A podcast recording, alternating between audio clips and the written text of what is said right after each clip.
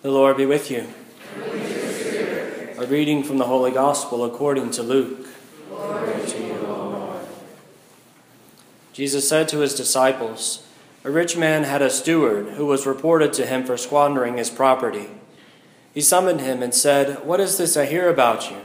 Prepare a full account of your stewardship, because you can no longer be my steward.' The steward said to himself, 'What shall I do, now that my master is taking the position of steward away from me? I am not strong enough to dig, and I am ashamed to beg. I know what I shall do, so that when I am removed from my from the stewardship, they may welcome me into their homes.' He called in his master's debtors, one by one. To the first he said, 'How much do you owe my master?' He replied, 'one hundred measures of olive oil.' He said to him, 'Here is your promissory note. Sit down and quickly write one for fifty. Then to another the steward said, 'And you, how much do you owe?' He replied, 'one hundred cores of wheat.' The steward said to him, 'Here is your promissory note. Write one for eighty. And the master commended that dishonest steward for acting prudently. For the children of this world are more prudent in dealing with their own generation than are the children of light. I tell you, make friends for yourself with dishonest wealth, so that when it fails, you will be welcomed into eternal dwellings. The person who is trustworthy in very small matters is also trustworthy in great ones, and the person who is dishonest in very small matters is also dishonest in great ones. If therefore you are not trustworthy with dishonest wealth, who will trust you with true wealth? If you are not trustworthy with what belongs to another, who will give you what is yours? No servant can serve two masters. He will either hate one and love the other, or be devoted to one and despise the other. You cannot serve both God and Mammon.'" The Gospel of the Lord. Praise to you, Lord Jesus Christ.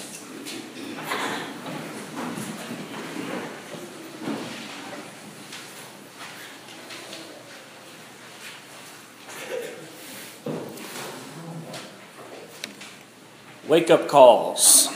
They come in a variety of ways and at different times, usually unexpectedly. It could be the sharp pain in one's chest, or maybe bad news from the doctor. It could be a late-night phone call, or sometimes the presence of the cops at your doorstep when you don't really want them to be there. Of course, when would that really be? Anyways. But they come, these wake-up calls, As a, as a moment that shakes us and invites us to make some decision, some conversion of our own heart. And that's what the gospel speaks to us this weekend. The continued call to conversion by the form of a little wake-up. The dishonest steward is a parable that's, that's often rather confusing. When you first look at it, you... You read through and, you're, and you kind of wonder what in the world Jesus is talking about as he's commending someone who was dishonest and, and basically stole from their master. He says, "Good job." What does it mean? He, does, he commends him not for his dishonesty, but for his prudence. Because he recognizes what's taking place before him and he acts. The dishonest steward, he, he apparently had he had been doing this for a while. It wasn't something new. That's why it was reported to the master, and he was let go. He was fired. In some, in some places sometimes, today maybe it wouldn't be that big of a deal. You can maybe look elsewhere. You could you know maybe look at, at traveling around, connect with other people, this kind of thing. Or even if things got real, real bad, you may be able to, to rely upon some uh, some government assistance program or something to that effect. But none of those things were present in the ancient world. If you didn't work, you didn't eat, period. And so for him to come in and be told, "You have no job, make an account of all your of all your uh, of all your works and what everybody owes me, you're done." It would have been immediate desperation. He wouldn't have had anything really to rely upon necessarily. And so he realizes he's getting a wake-up call. He's getting a jolt, in a sense. And he, saw, he, he says to himself in this internal dialogue, "I know I'm not strong enough to work with my hands. I'm not, I'm not a physical laborer. I've been pushing, pushing the pen a little while longer and just working with the books. I'm not a, I'm not a, a, a, a laborer. So I can't do that. I'm too ashamed to beg. I've got my pride. So what do I do? What do I do? And he starts to think to himself, and he goes, ah, this is what I can do. And he calls in every one of his master's debtors one by one. And to each of them, he gives a little discount. He says, how much do you owe? A hundred, you know, a hundred measures of olive oil. Okay, good, good. Well, now write a note for fifty. Wink, wink. And remember that in the future. And then invites another one in. How much do you owe my master? A hundred, a hundred cores of wheat. Okay, good. Write one for eighty. And when I come knocking at your door in the future, remember my generosity.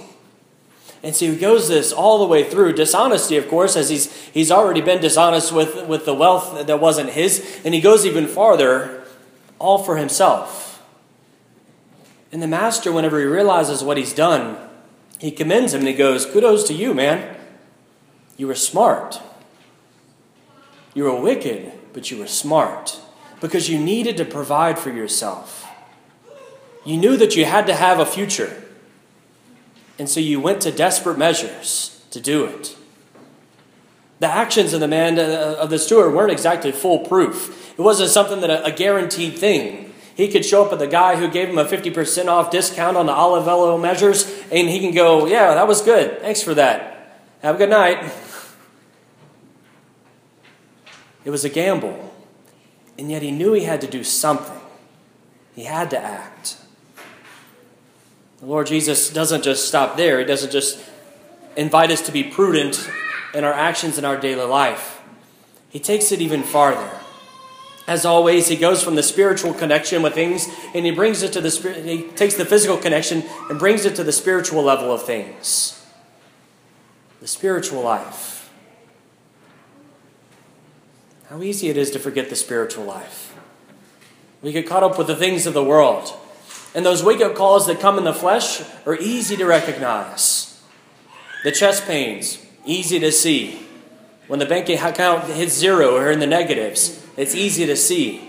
When you get bad news from the doctor or from somebody, it's bad. It's easy to see.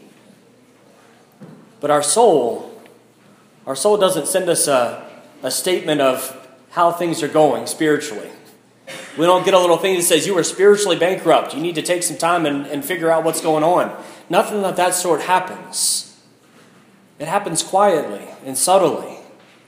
We get caught with, with worrying about all the stuff of the world, and as we begin to, to, uh, to take care of ourselves, necessarily so, right? We need to have a, a, a roof over our head, clothes on our back, you know, food on the table. But if we focus on those things too much, it's easy for us to have all of those things and in the end to have nothing. Because that's what the Lord says. He says you have nothing if you gain all the things of the world but lose your soul. If we lose our soul, we have nothing. We can have all the food we want. We can have money for days. We can have all the. We can have a, a dozen homes all to ourselves. But if our spiritual life is not there, we've lost everything. It's useless. And so today the Lord gives us the wake-up call, and he asks us rather pointedly, how is your soul? Do you love God, or do you love Mammon, the things of the world? How is our soul? The wake-up call invites us to action. And that's what the Lord praises, the Master praises in the servant. That he sees his scenario, that he sees that things are about to get bad, and he immediately changes course. He says, I have to do something, because if I wait till next week, I'm out of a job completely, and I don't even have the resources to tap into the people that I do right now. So I have to do something, and I have to do it now. Do we realize the urgency of our spiritual life in the same manner? I love technology. It's wonderful because it helps in, in so many ways. One of the things that I, I love, the, the technology to-do list that update and connect between my, my phone and my computer, and they can, you know, the, the real-time updates, and they can remind me of things when they need to be done and all this sort of stuff. But part of the problem with technology is it's easy to change it. I've had items on my to-do list for a year and a half that every single night I go and I look at the list and I go, I'll do that tomorrow. Change the date. Add a day. And for a year and a half, five hundred days, every single day, I've taken that one little to-do item that literally would probably take me ten minutes. I just don't feel like doing it right then. One more day. I'll do it tomorrow. I'll do it tomorrow. I'll do it tomorrow. What's the thing you've been waiting to do tomorrow in the spiritual life? Been meaning to go to Mass more often during the week. Been meaning to, to make it more on Sundays.